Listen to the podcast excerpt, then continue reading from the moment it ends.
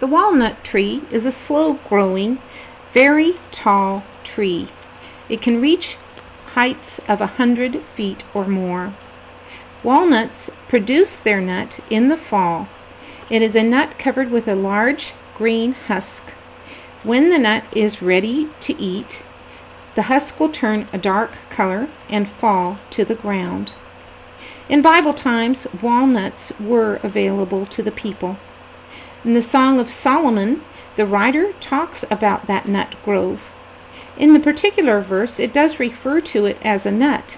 However, biblical scholars suggest that it was a walnut grove. Let's listen to Song of Solomon, chapter 6, verse 11. I went down to the grove of nut trees to look at the new growth in the valley.